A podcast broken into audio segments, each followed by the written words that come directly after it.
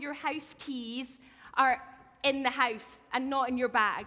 Or maybe you, again and again, your mum or dad always says, take out the recycling. And you go, oh, my memory's like a sieve. And you've forgotten to do it. Or maybe you forget people's names, or maybe you always forget your mobile phone, or maybe you always forget what day it is. Today, we're thinking about remembering things. And you see, this saying, my memory's like a sieve, I don't use often because I remember a lot of things. I think I'm pretty good at remembering things. I'm pretty good at remembering meetings. I'm pretty good at remembering people's names. So I thought, since I'm standing in front of you all this morning, telling you that I'm good at remembering things, I thought I would challenge myself to a bit of a memory game. So, anybody who's sitting there going, actually, I'm pretty good at remembering things too, Gemma, would you like to come up and play my memory game with me? This game is all about there is a tray here with things on it. It's covered just now. It will be revealed. We will have 30 seconds to look at it. We will cover it again.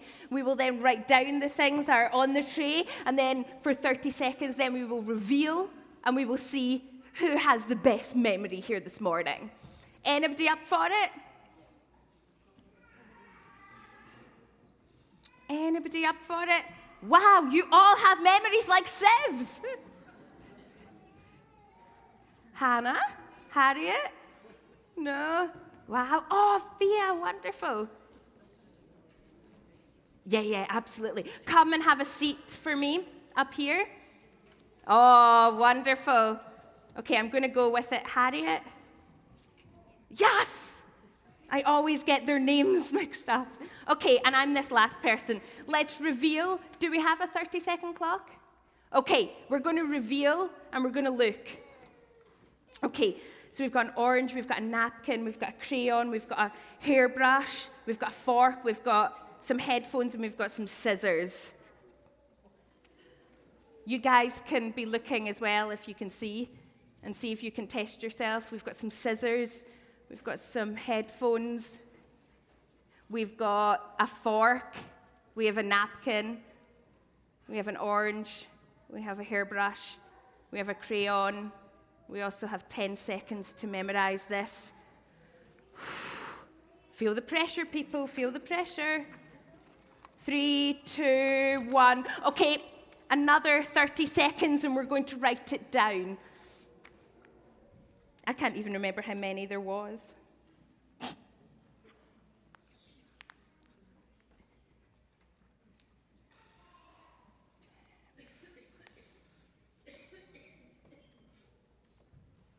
Oh, well, people are helping. This is wonderful. Feel the pressure. Okay, I have five. There was more than that. How many was there? Anybody? Seven, six, five, four, three, two, one, zero. Wonderful. Okay. We're on the great reveal. Mark yourselves. Orange, boom, I got that one. Hairbrush, crayon, headphones, scissors, fork, napkin. Okay, girls, how many did you get? How many? You got you didn't get one of them? Okay, I didn't get two of them. Oh my goodness, you guys are so much better than me. I didn't get two of them. So the girls have beat me. Thank you so much. Well done.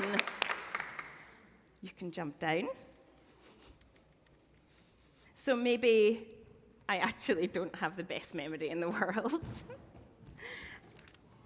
Our passage this morning is one that I think comforts those of us who forget things. Because I think one of the things that we all forget is who God is and what he has done for us. And our passage this morning, Exodus 7 1 to 13, I think, is one where Moses stands beside us and says, I forget who God is, and I forget what he has done for me. Let's look at the passage together. If you have a Bible, then please do open it. We're going to start at 626, and I'm going to read to verse 5. It says this Now, when the Lord spoke to Moses in Egypt, he said to him, I am the Lord. Tell Pharaoh, king of Egypt, everything I tell you. But Moses said to the Lord, Since I speak with faltering lips, why would Pharaoh listen to me? Then the Lord said to Moses, See, I have made you like God to Pharaoh, and your brother Aaron will be your prophet. You are to say everything I command you, and your brother Aaron is to tell Pharaoh to let the Israelites go out of his country. But I will harden Pharaoh's heart, and though I multiply my signs and wonders in Egypt, he will not listen to you. Then I will lay my hand on Egypt, and with mighty acts of judgment, I will bring out my divisions, my people, the Israelites. And the Egyptians will know that I am the Lord when I stretch out my hand against Egypt and bring the Israelites out of it. Moses had this call on his life for to lead his people out of slavery. This is huge. And Moses kept on going, I am in anything important. I'm this like old man, and I don't know what, how to do this. And God continued to say, Remember who I am. Remember who I am. Do you see at the start of what I read? It said, I am the Lord. I think right at the beginning of Moses and God's interaction, God goes, I am the Lord. I am the Lord. And throughout our passage, he kept, God kept on saying, I am the one who's going to do it. I am the one who's going to do it. I am the one who's going to bring freedom, not Moses. I don't know about you, but I need to be reminded of that. I need to be reminded who God is. Because so often on a Sunday, I can really get it. I can really have it. I can be like, God, you're the one that's in control. God, you're the one who loves me above everything else. God, you're the one who says good things over me. But then on Tuesday, I'm just like, who am I? Who's God? Why are you not answering me? Or maybe I look at the papers and the news and I see all this horrible, horrible, bad stuff happen in the world, and I'm like, God, you're just not powerful enough to do this. And God says, I am the one. I am the Lord. I am the one who will do all things. I am the one that's in control, not you, Gemma. And then our passage goes on, and we have this incredible thing that God kept on doing with Moses. God kept on using Moses' staff. And I don't know if you were here last week, but we were looking at Moses and God's interaction in Midian, in the burning bush, just God and Moses. And God said to Moses, Put your staff on the ground. And what did it turn into? A snake. Good job. It turned into a snake. And then he said, Put your hand in your cloak. And it turned out to be leprous. And then he said, Take a glass of water and put it in the ground. And it turns into blood. God was saying, I am the one that's powerful. But you see, we find Moses in front of Pharaoh, and he needs to be reminded of what God had done. Let's read from verse 8 together to 12.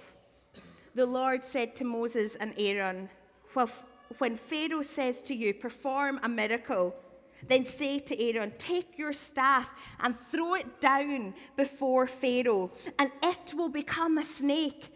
So Moses and Aaron went to Pharaoh and did just as the Lord commanded. Aaron threw his staff down in front of Pharaoh and his officials, and it became a snake. Pharaoh then summoned wise men and sorcerers, and the Egyptian magicians also did the same thing by their secret arts. Each one threw down their staff, and it became a snake. But Aaron's staff swallowed up all of their staffs. You see, back in the burning bush, God had shown Moses how incredible he was. God had shown Moses how powerful he was. But again, Moses needed to be reminded of what God had done for him. Maybe God has done things for you in your life. Maybe He's answered prayers. Maybe He's healed you. Maybe He's given you comfort when you've been really, really, really sad. Maybe He has made that bully just that bit kinder. Maybe He's been with you in tough days. Maybe He's answered amazing prayers in your life. Remember those. Remember who God is and remember what God has done for you. I see the amazing thing about God is that He knows that our memories can be a bit like sieves when it comes to remembering who He is and what He has done. But the thing about God is that He will never, ever leave us. And He will never, ever say to us, Do you know, I'm just not going to remind you. Because the whole of creation is speaking out His song to us, reminding us of who He is. Every week we come together to remind each other of who He is. May God remind you of who He is, and may God remind you of what He has done for you in your life. Amen.